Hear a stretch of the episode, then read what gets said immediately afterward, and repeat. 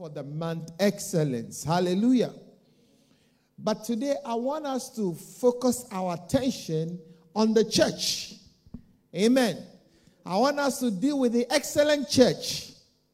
How many of you think it's a good idea? The excellent church.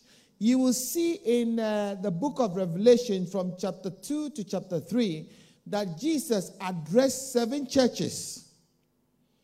And if you ask me, each of the church got an F, apart from one church. Amen.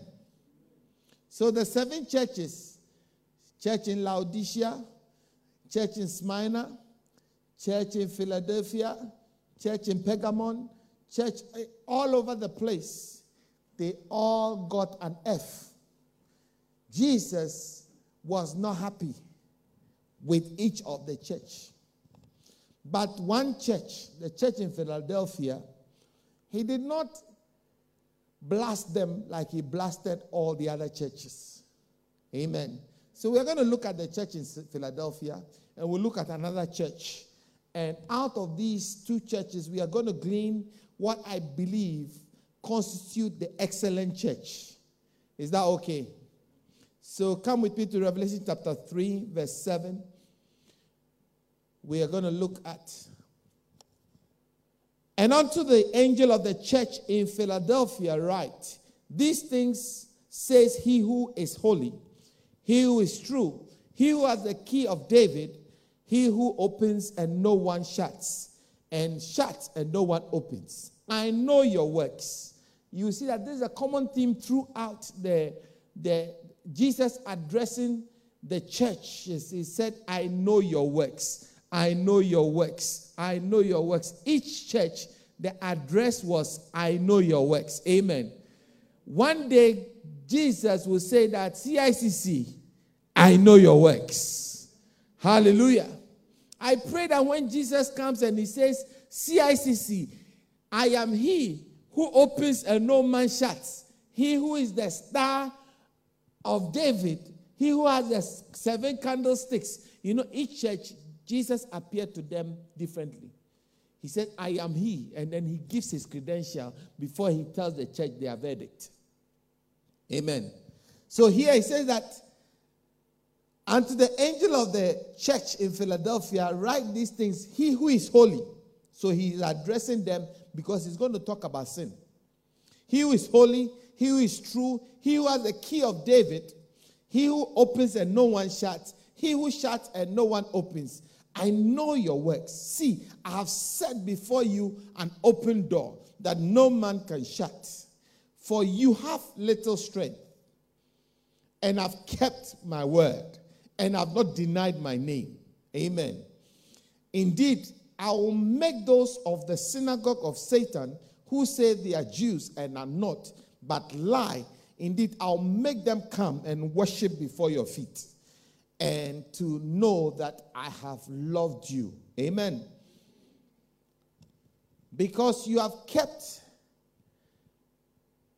because you have kept my commandment to preserve to persevere, I will also keep you from the hour of trial which shall come upon the whole world and to, to test those who dwell on the earth.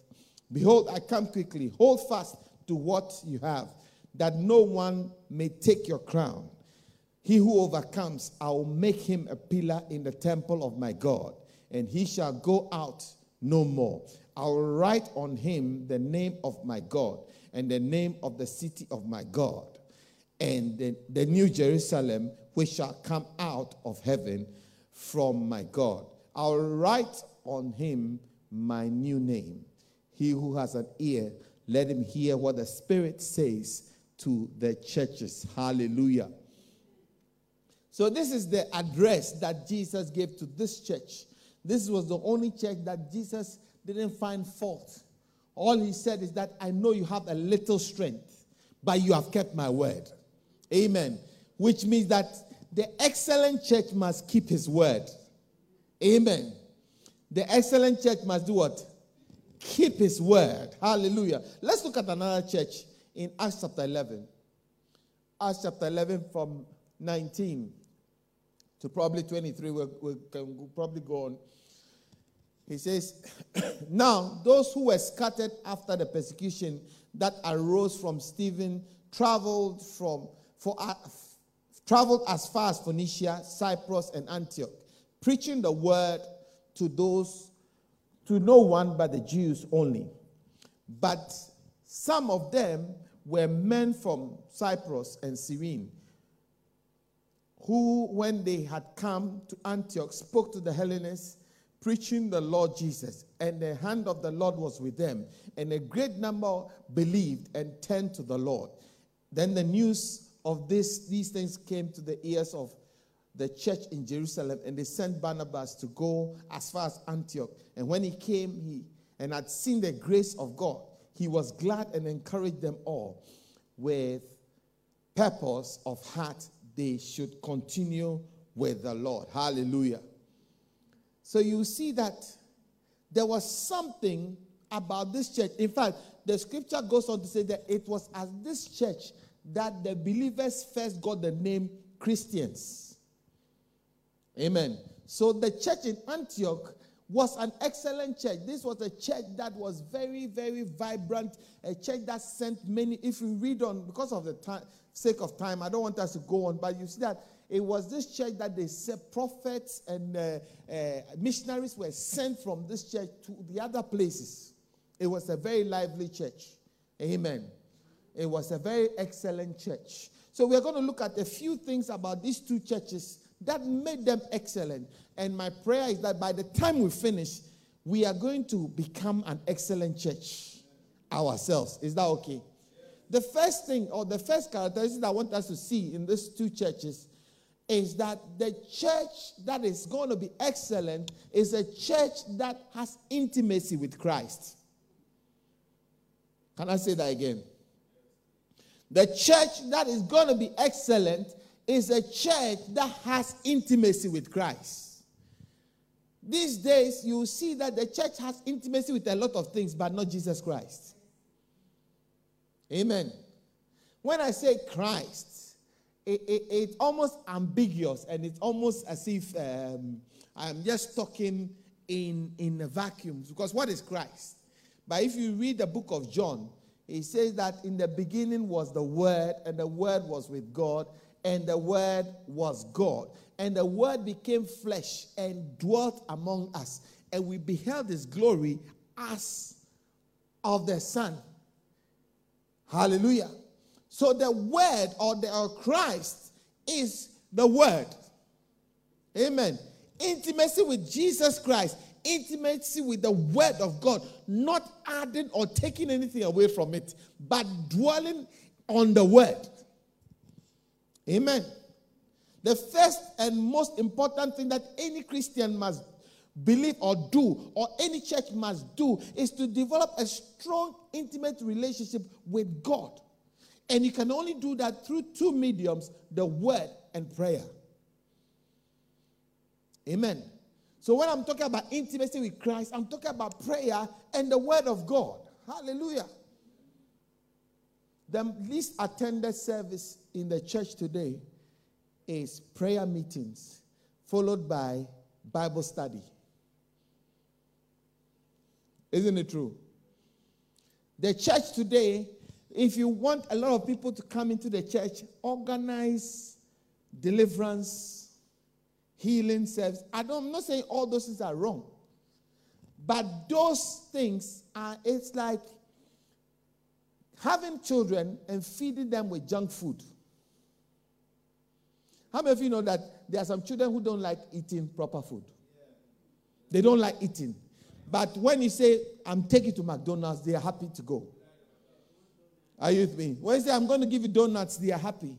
When you say, I'm taking to Dunkin' Donuts or McDonald's or places like that, you know, they don't want this type of, you know, broccoli, cabbage, you know, like home cooked meal and things. They are not interested. But when it has to do with junk food, they will eat it. The church is the same. The church today, the latter day church, same church, is the same. We don't like the pure, unadulterated word. We want anything but the pure word of God. Am I making sense? We want all the gimmicks. We want all the magic. We want all those things. I'm not saying that those things, but those things have its place, just as junk food have their place. Yes, sir. Uh, everybody deserves a cheat day where you can eat a junk food or, or two. Am I making sense? But that cannot be the mainstay of the Christian person. Are you with me? You have to, your, your, your main meal must be the pure word of God and, uh, and prayer. Amen. So developing an intimate relationship with God must come through daily prayer and effective Bible study. Amen. If you want to be an excellent Christian, your level of prayer must increase, and your level of the word must also increase. We've been talking about excellence, and I say to you that any city that is excellent or developed is a city that is always breaking and rebuilding. Am I making sense? In the same way, if you're going to be an excellent husband, there are some things you need to break and rebuild. If you're going to be an excellent father, there are some things you need to break and rebuild all the time. An excellent person can never be excellent if what you did from five years ago, 10 years ago is the same thing you are doing now. Nothing has changed. Am I making sense? No, you cannot be a Christian. All you have ever done is what you used to do before, and that is what you are doing today. No, no, no. When you go to the city center, you see that it's already built up. But then occasionally they break some buildings and rebuild them. Isn't it true? I said to you that every every developed city you will see cranes there. And the developed cities and countries and towns in the world, there's no crane. The building that has been built there before, that is the only building that stands. I went to a certain town, a certain country. I don't want to mention names, but it starts with G. And majority of the houses sit in like mushy in fact, I'm told that the country was built and modeled on Amsterdam. How many have been to Amsterdam before? Amsterdam is a city that has water around it. So you see that every almost every passway passageway there there's a stream behind houses. There's a stream, you know, you have to use you have to cross like little bridges to go because it's built around water. This particular town that I went to is the capital city of a country, somewhere far away. And it's also the same, it's modeled on Amsterdam. Unfortunately, the people use the waters as their refuse dump. So they dump all their refuse in these waters that passes behind their houses or in front of their houses. So guess what? That was the city or that was the town that I saw real mosquitoes. I mean, mosquitoes, when they are coming, they are like house flies. They come with a purpose. yeah, when you see the mosquito coming, it's like it's not a joke. It's like I'm coming for you.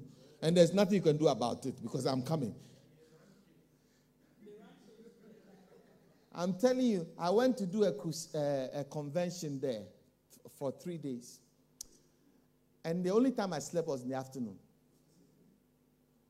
Because in the night you can't sleep. Because the mosquitoes are very determined.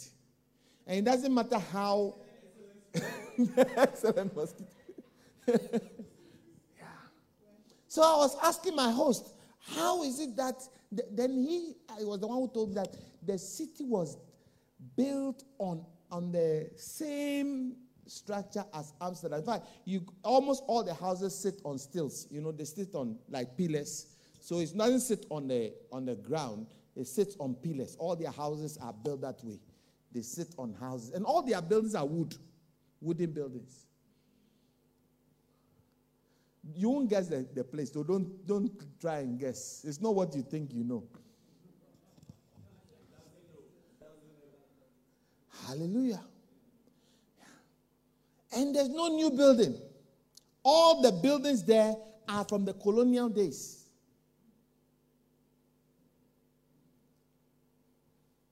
Are you, are you getting it? That is how some of us, our Christian lives are. It's from the colonial days. As it was, so is it going to be. World without end. You are not you are not doing anything new. You are not studying anything new. You are not praying any eh, eh, in any different realm. You know, no, the same Father, blessed, bless, amen. No, if you want to be excellent, you've got to tr- eh, push yourself. Am I making sense? Push yourself. Decide that you're going to go on your personal retreat. For three days, no social media, no mobile phone, no TV. It's you and the Bible and prayer.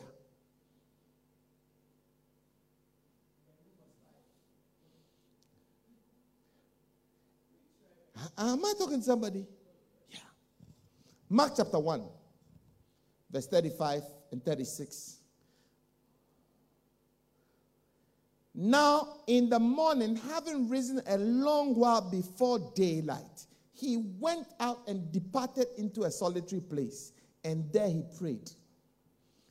Let's continue. And Simon and those who were with him searched for him, but they found him. When they found him, they said, Everyone is looking for you.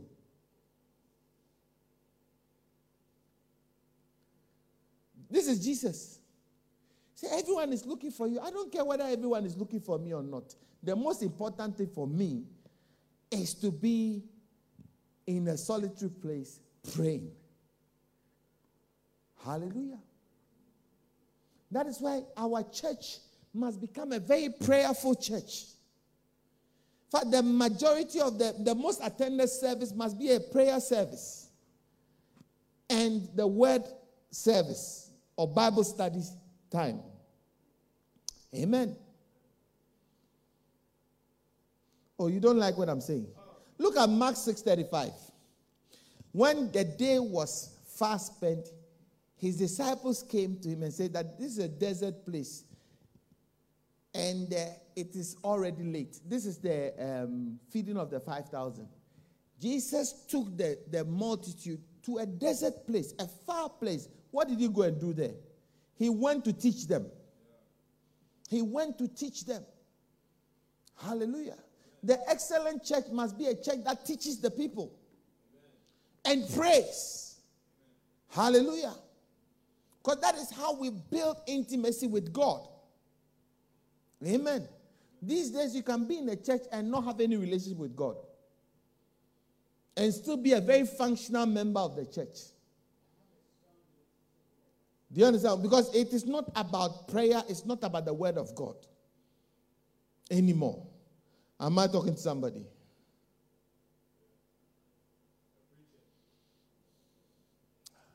If you're going to be an excellent Christian, you must have a relationship with God.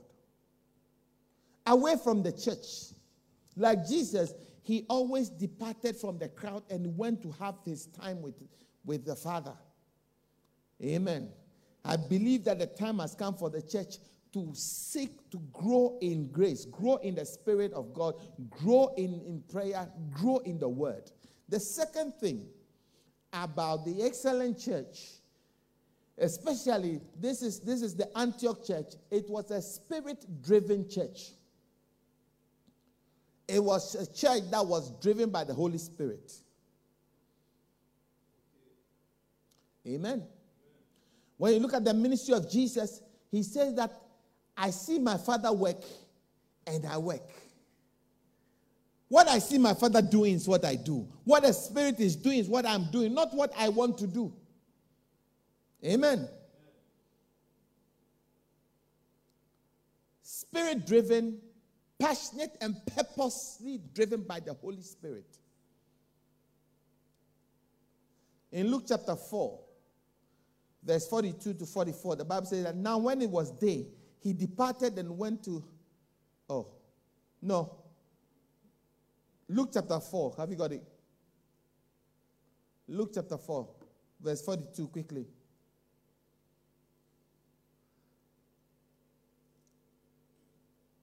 When it was day, he departed and went into a desert place, and the crowd sought after him. We've talked about that. No, go to Acts chapter 2.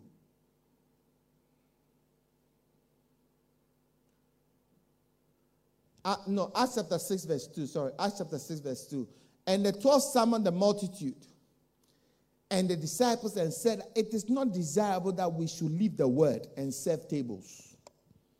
Therefore, brethren, seek out from among you seven men of good reputation, full of the Holy Spirit and wisdom, that we may appoint over this business. But we will give ourselves continually to prayer and to the ministry of the word. Hallelujah. The Bible starts in Acts chapter um, 6, it starts by saying that, and in those days when the church increased, the Hellenites or, or, eh, were, came and made a complaint that the, in the distribution of food, they were not getting, their widows were being neglected. Why have you neglected our widows? Let us let the disciples oversee the sharing of bread to our widows so that this, this matter could easily have taken over the, the leadership of the church. The church, instead of ministering to God and having intimacy with God through the word and, and prayer, could have easily turned their attention on feeding. Hallelujah. Like the church we have today, majority of us, our attention is being drawn to other things. Amen. You see that any excellent church, the pressure will come to have your attention or your focus shifted.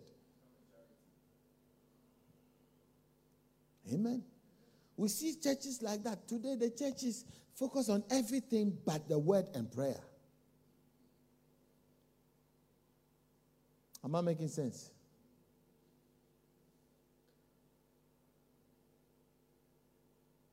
It's not spirit driven anymore. It is driven by who has the loudest voice. Which pressure group can hijack the leadership of the church? Am I making sense? So when some people rise up and say that the church must look after the needy, the poor, and must, must focus on, on uh, the homeless and the destitute and, and the prison, and even Jesus did that, so the church must do that, and put pressure enough on the leadership of the church, you see that the focus of the church will shift. Somebody will come that the church must focus on the teenagers. Then you see the whole church is now focused somewhere else. Hallelujah. My prayer is that we as a church we will be driven by the Holy Spirit. Hallelujah. You see that the church in Antioch, it is what the Holy Spirit said it was what they were doing. He says that send the people. They send the people. Let them go here. At, at one point, Paul wanted to go somewhere. The Holy Spirit said, No, don't go here, go there. Immediately they change their focus to where it's the Holy Spirit is driving them to. Not where pressure groups in the church rise and determine. Am I, am I making sense? Any pastor who wants to please the church members will not be a good pastor. Because really, people, you can't please them, you know. Because as soon as you start pleasing this side, all this whole side will not be happy with you. When you start preaching, uh, pleasing these people, all these people will not be happy with you. I remember once in my church, the people who came from my country rose up against me because they said that all the top positions had given to people who are not from where I come from. And those who come from where I come from, who believe that it is rightfully their place to occupy the top positions, have been denied. And so they rose up with their leader and came. And they said that, listen, we are the ones that are holding you. And we want you to know that you are our countryman. And all these leadership positions belong to us. But you have given it to all every other person. I said, hey, ah, have you seen that door? as you are going, make sure it doesn't hit you. Because it's about to hit you. I said, All of you can leave. Because this is not a one nation church, it's an all nation church. Unfortunately, I come from where you come from, but I'm not from where you come from. And the church is not from where you come from. Funny enough, the church was based in a place where we all didn't come from.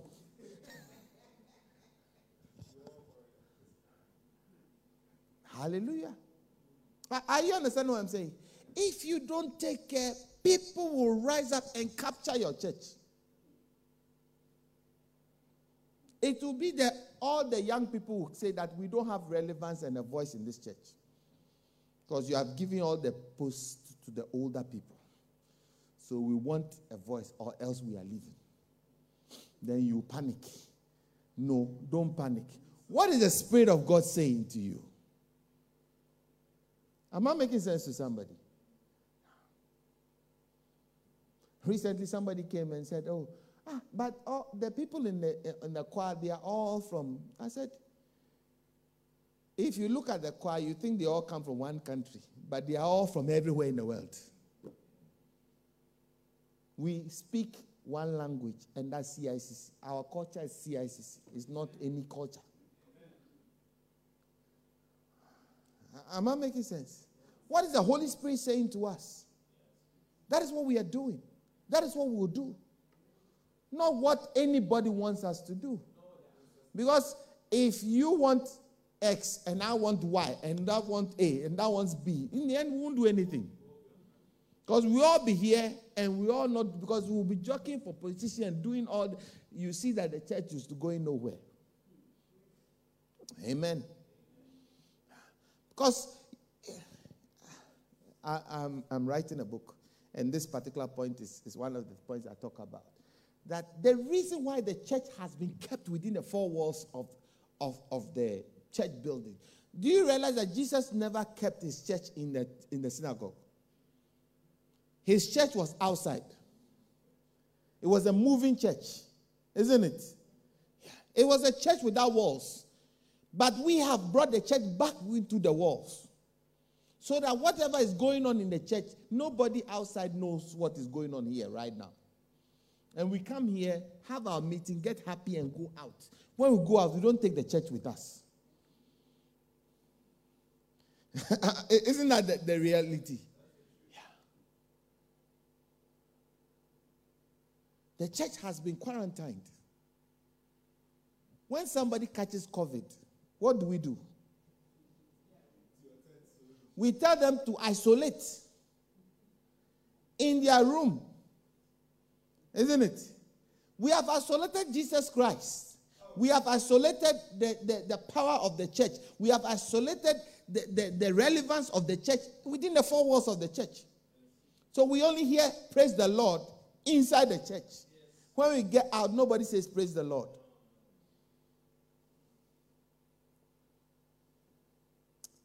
Hallelujah. Am I talking to somebody? It's not spirit driven anymore. How many of us, you're sitting on the bus and the spirit says to you that talk to this person about the love of God, you do it? So it's not politically correct. In this day of COVID, it's social distancing. So the gospel has been socially distant.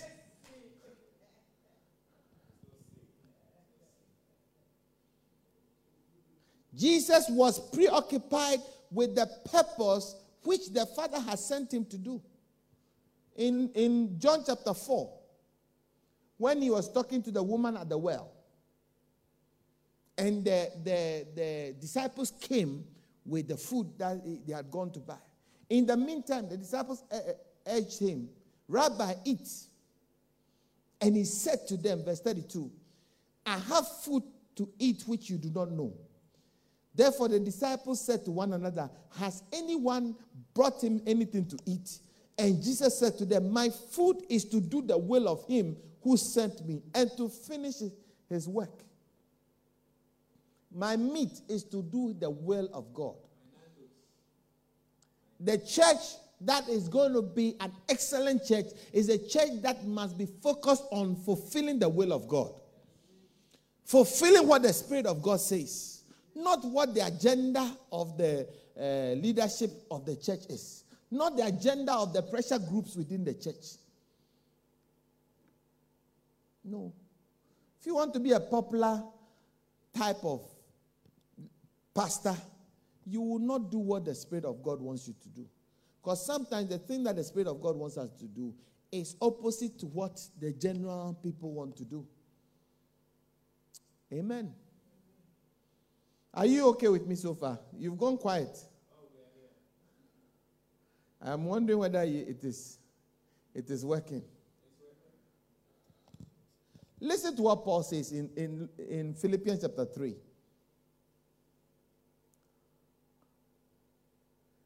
Verse 10, he says that, that I may know him and the power of his resurrection and share in, his, or, in the fellowship of his suffering, being made conformable to his death, that by any possible means I may attain the resurrection from the dead. Not that I have already obtained. Not that I have already obtained. But this one thing I do, I forget everything and I press on. Hallelujah. I press on to make it on my own because Christ has made it, made me his own. Hallelujah. Number three, an excellent church is a church that has servant leadership, service, service, a church of servants, not a church of leaders. You know, the, the, the reason why Jesus always had a problem with the Pharisees was that the Pharisees behaved more like the modern church. How many know that we are the modern Pharisees? When the pastor is coming, you know that the pastor is coming. His armor bearers are with him. One is holding his Bible, the other one is holding his handkerchief.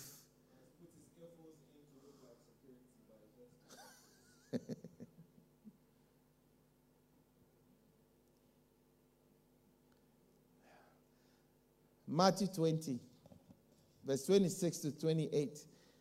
And it, it shall not be so among you Whoever would be great among you must be your servant. And whoever will be first among you must be your slave. Even as the Son of Man came not to be a, not to be served, but to serve and to give his life as a ransom for many. Hallelujah. You are not, we are not here to be served, but we are here to do what? To serve. An excellent church is a church that serves, not a church that is served. Amen. First Peter 5. First Peter 5, 1 to 4. So I exhort the elders among you as a fellow elder and a witness of the sufferings of Christ, as well as a partaker in the glory that is going to be revealed. Shepherd the flock of God that is among you. Exercise oversight, not under compulsion, but willingly. As God has, as God will have you, not for shameful gain, but eagerly, not domineering over those in your charge, but being an example to the flock. When the chief shepherd appears, you will receive the unfading crown of glory. Hallelujah. Amen. He says that we should not dominate. It's not a domineering thing. It's like you are, the people that you are supposed to be serving are serving you. When Jesus gathered his, his uh, disciples, he asked them all to take off their shoes and he began to wash their feet. And you see, in those days, those type of things, when washing of feet was reserved for the servants. You see, the roads that they walked on were dusty roads. You get it?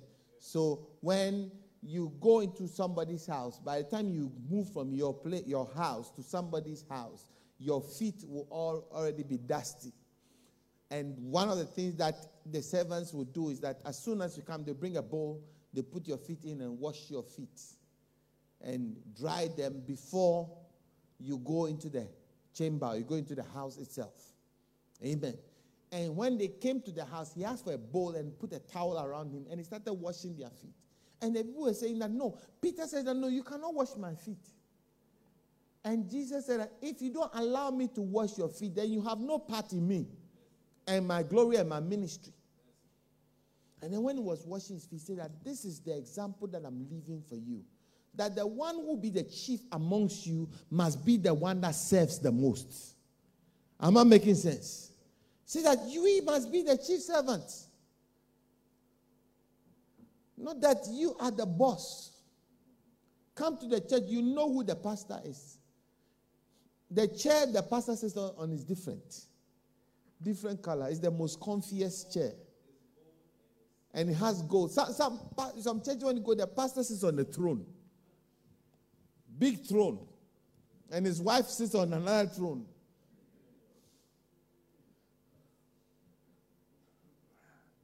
That is not what Jesus asked us to do. Manchester, you have some. You want the palanquin to sit in? Hey, we don't do that in this church. Until this social distancing period came, me, I don't have a chair in this church. I sit anywhere. It's the social distancing that has changed everything. Like, I don't, anywhere I sit this. Why? Because it's not about, it says that the greatest must be the servant of all. Hallelujah. Am I talking to, to you? The excellent church is the church that serves. The most important person in the church is the visitor not the pastor. Did you hear what I said? The most important, you see, we have turned the, the, the, the we flip the script up. What is that? Shall we welcome the first timers? Go and sit here. No, they are the guests of honor. Did you hear what I said?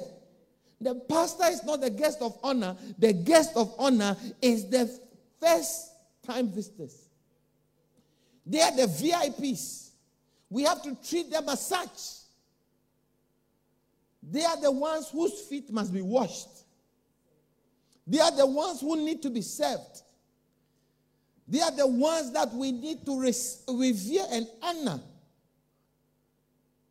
Am I making sense?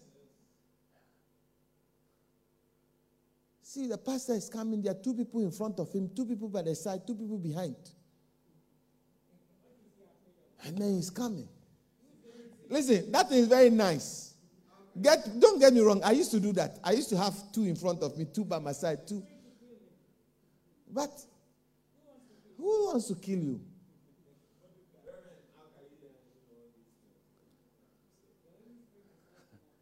See, you know, my, my church, one of my previous churches, by the time I reach the, the car park, my people are waiting for me. Then we'll open my door. Then one will take my bag. Good morning, Reverend. Then one will open my then I'm coming, then they are in front of me and behind me and beside me, and I'm coming, I feel very big.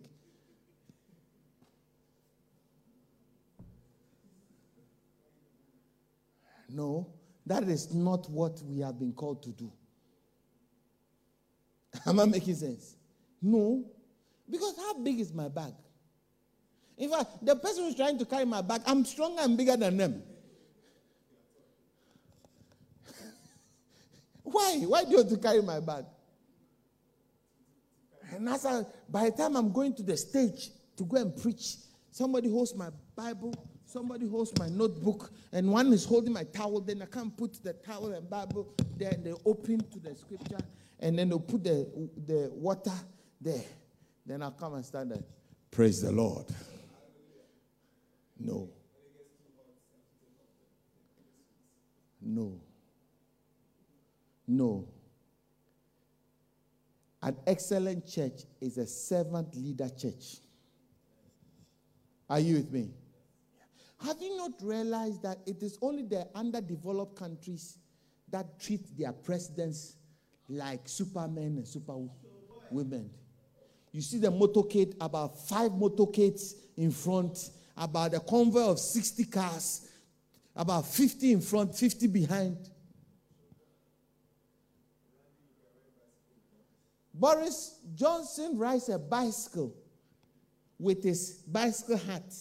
This is the, the Prime Minister of United Kingdom riding his motor, his bicycle to his workplace.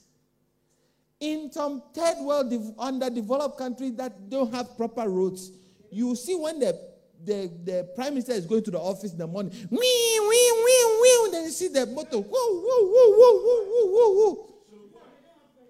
Meanwhile, there, there's nothing in the place.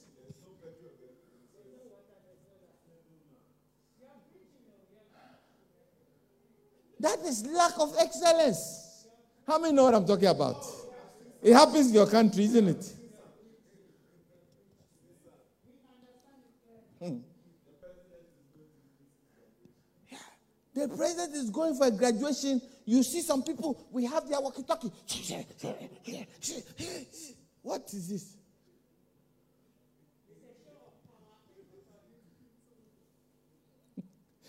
Kira, please be quiet. I don't want problems.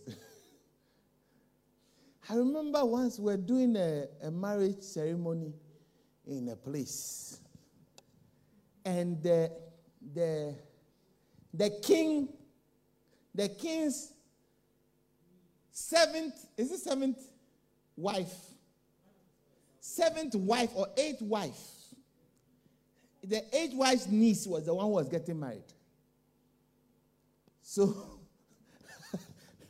just before the uh, what do you call everybody sitting down the, the bride and groom have, are sitting in front just before the shall we rise the, the for the nuptials to happen pastor please give me the microphone this is the queen something something something honorable something something is coming everybody stand everybody stand this is the eighth wife and you're throwing rose petals. Ah, it's not coming to America. I'm telling you something. the, the most beautiful, the, the most, most this, most that, most that. And the lady was, the woman was walking so slowly, and with entourage in front, entourage behind. Then they're blowing some things, and then some people were throwing things. It took about 10 15 minutes for this lady to walk from the back to go and sit in the, in the special chair. I, am not telling you a story. These people were there, so they know what I'm talking about. Before they gave the microphone back, now you can continue the sermon.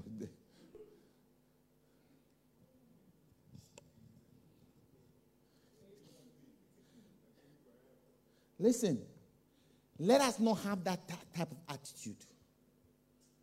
Amen. Let us not have that type of attitude. That's a very an excellent. I'm trying to not to use any word because I don't want to get into trouble. Hallelujah. Number four, let me move on quickly before I get into trouble. Number four. An excellent church is a church full of people of character and integrity.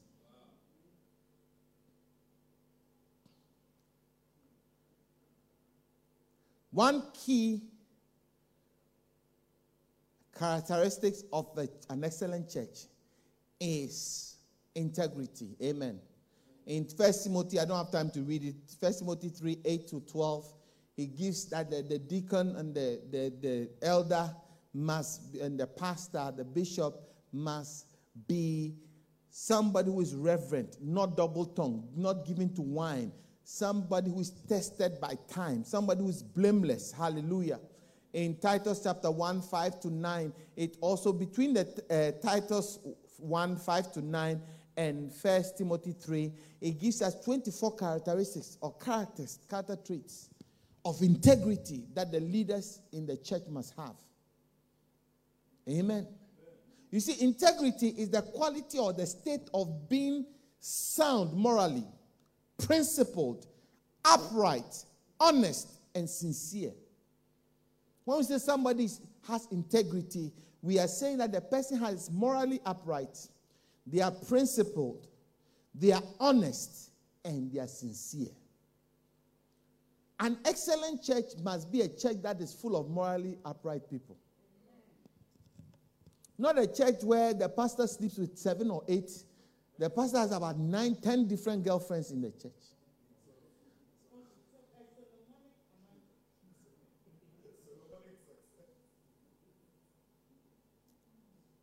You see that all the pastors have divided the women, the young, beautiful girls.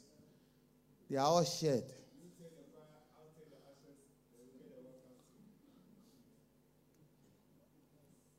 How many know that when you enter such a church, within a few minutes you feel something?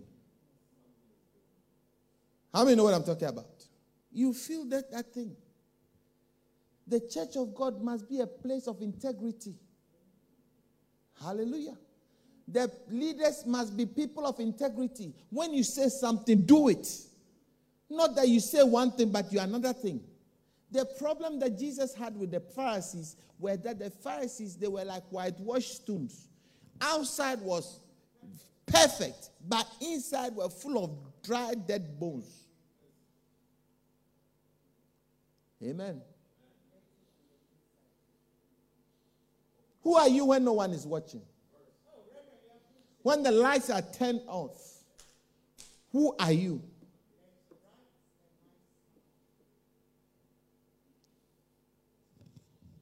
Lack of integrity breeds mistrust, pretense, and even hypocrisy among the people.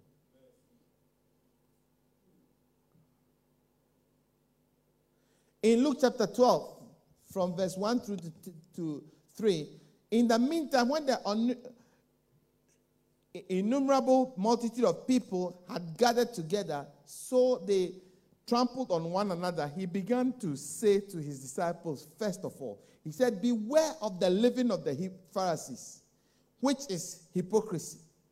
For there is nothing covered that will not be revealed, nor hidden that will not be known.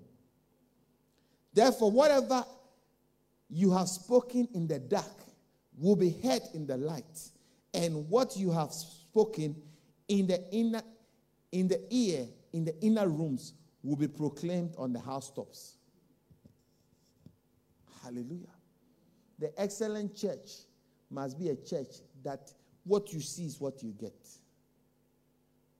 Be honest. Be pure. Hallelujah. Am I talking to somebody? Not that when we, we, we, we the day we'll find who you really are, we say, hey.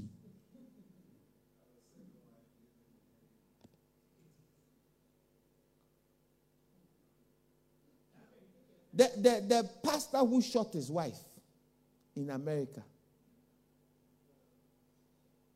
in Florida. I mean, this guy, you should have seen anytime he's coming to church, he and his wife, they wear the same his and her.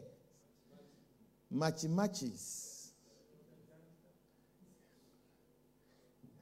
When you see that the, the, if it's purple, the wife is also wearing purple. You see their, their, the chair that they sit on is a palanquin. Both of them, palanquin. They borrowed the chair from Mr. Michael. What has Minister Michael done to you, Kira?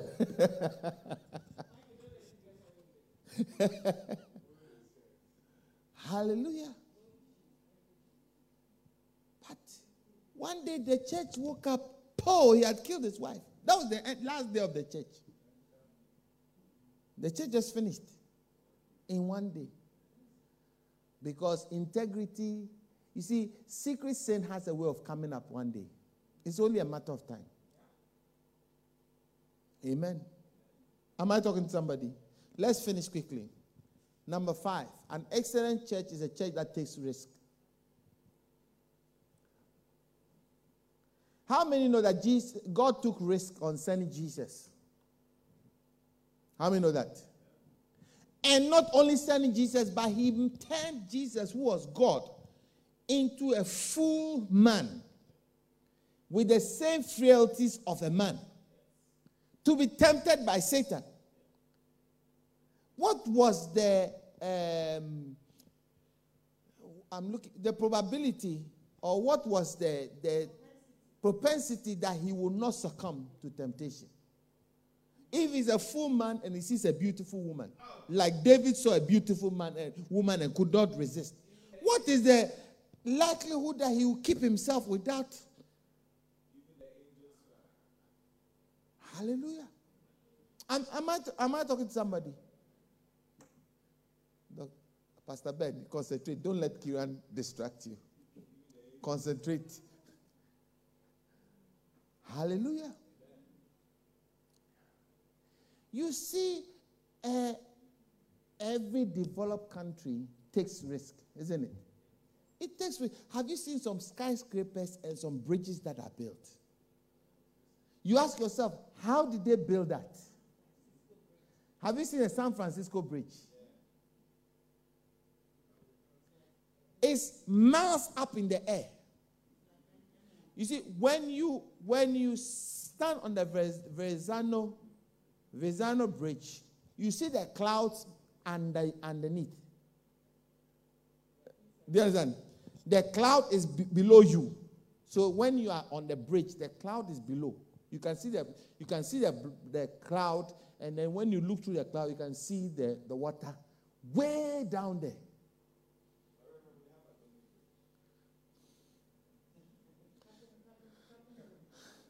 You ask yourself, how did they build that? How many people died trying to build that thing? But that is what it takes to, for excellence. The countries that don't build anything are countries that don't like to take risk.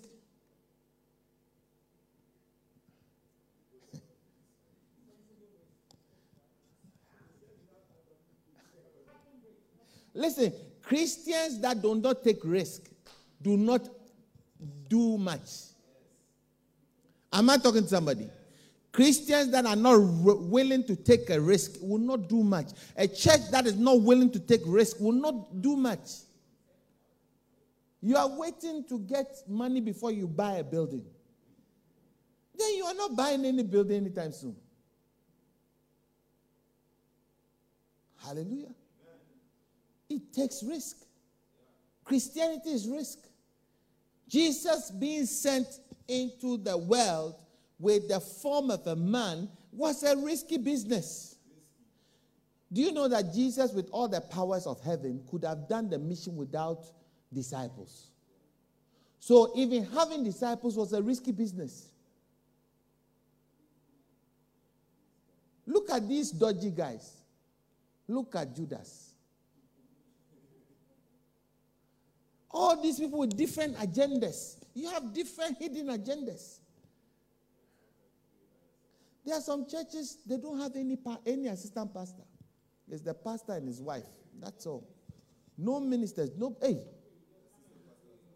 Assistant pastor, and then you come and form a coup to overthrow me. No. Hallelujah.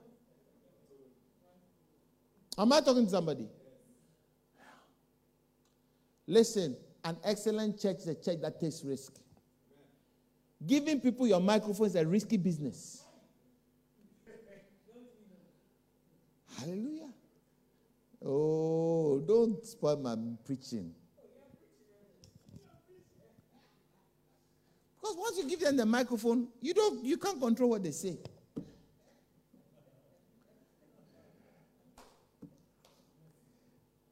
By the time you, you, you die for your microphone, whatever they wanted to say, they would have said it. And some, some churches, they won't get up and take the microphone. They will look at you oh, for them to. It's like somebody comes to stand in front of the, the pulpit and removes his thing and then wee wee all over the place. And then you are frozen. By the time he has finished doing his best, the whole place stinks. It's a risk. But it's a risk that we need to take. Hallelujah.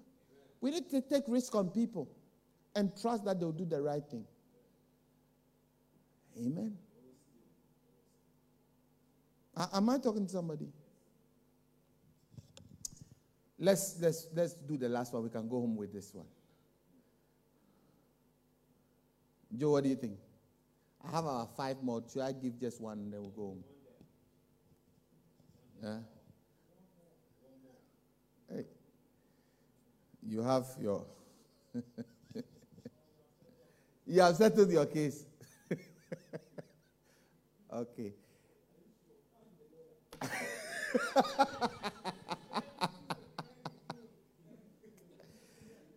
An excellent church is a church that works as a team. Amen. Like I said, Jesus could have done a lot more with himself and the angels. But he decided to choose. He says, You are Simon. Not Simon, the meaning of Simon. Simon means unstable. Water, like water. Today is, is, is, is brown, the next day is clean. The next day is pure, is pink, the next day is, is yellow. He says that you are Simon Peter. You are Simon, which means water, and Peter, which means rock. On this, this rock, which is water and rock, I will build my church. Because an excellent church is a church full of teamwork, team players. Hallelujah. So we work as a team. We work as a team. There's no I in team. We are together. We are as good as the weakest person that we have in the team. Hallelujah. Am I talking to somebody? Yeah. It's not a one man, you are the blow man. You are the champion. You know the Arnold Schwarzenegger where everybody is dying, but you you have this big gun that nobody dies as you are coming. and everybody's falling and you are coming. It doesn't happen like that in the war. Or you are the Sylvester Stallone, you have your your big, big knife that you are coming, first blood. Rambo, you are coming. No, no, the church is not full of Rambo style people. Am I making sense? It's a team sport. So you are as important as I am. Without you, I cannot do anything. And without me, you can also not do anything. Hallelujah. That's the excellent church. Where each of us are as important as the next person. Not that some people are more important than others. Am I making sense? See, the reason why some of us we don't we don't behave well and we don't do the right thing is because we don't think we, are, we matter. Do, do you get, get it? So our integrity and our misbehavior doesn't affect the church. Who told you? So I'm not the pastor of the church after all. No. You represent, when you move out here, you represent us. Just as I represent the church, so do you represent the church. Amen. As I, just as I represent Christ, you also represent Christ. Hallelujah. Amen. So we need to do the right things. Amen. Amen. An excellent church, last one for today. An excellent church is a church committed to making disciples. You will never be an excellent church if you don't make disciples. The reason why the church is dying, the modern day church is dying and becoming irrelevant is because we are not recreating after ourselves. We are not reproducing. We are not reproducing after our kind.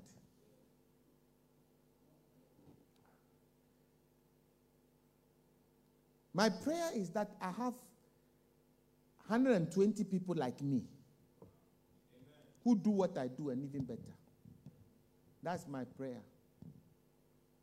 Not that I'm the, the one and only, the primus inter pares, first among equals.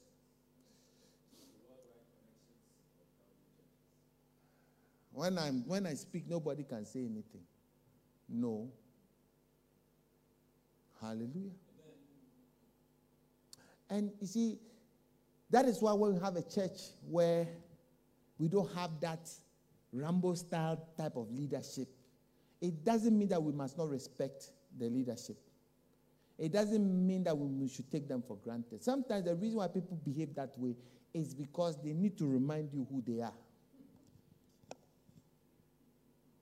Otherwise, you think that you are equal. You understand? So I have to put on some regalia. You know, as, as a pastor, I tell you, the day I put on my robe, people treat me differently. Some of you haven't seen me in my robe before. When you see me in my real robe and my, I look like I look like a proper bishop of the tetragrammaton. With my stick when I'm coming, you know that this is a proper vicar. But when I come and stand here with my normal shirt, I'm talking it's like, oh, this guy. Hallelujah. That is what we must we must reverent, give honor to whom honor is due, but not make him like. Do you understand what I'm saying? And allow him to reproduce after his kind. Am I making sense? So that there's not only one bishop there's no only one right reverend in the church, but many more are created in the house of God. Am I making sense?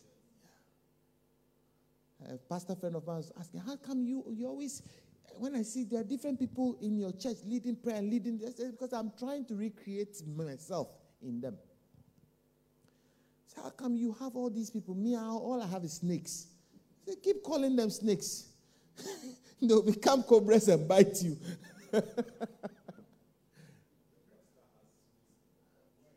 is that you you have all these nice young guys who are doing well. You know, when it any of I, I watch you, I see them. Me, all I have is these snakes. Say okay.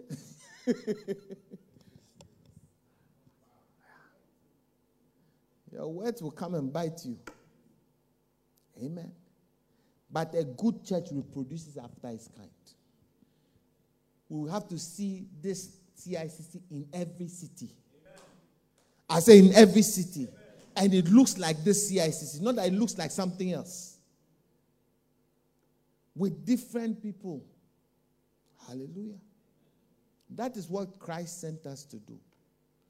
Not to sit in one place and look very important.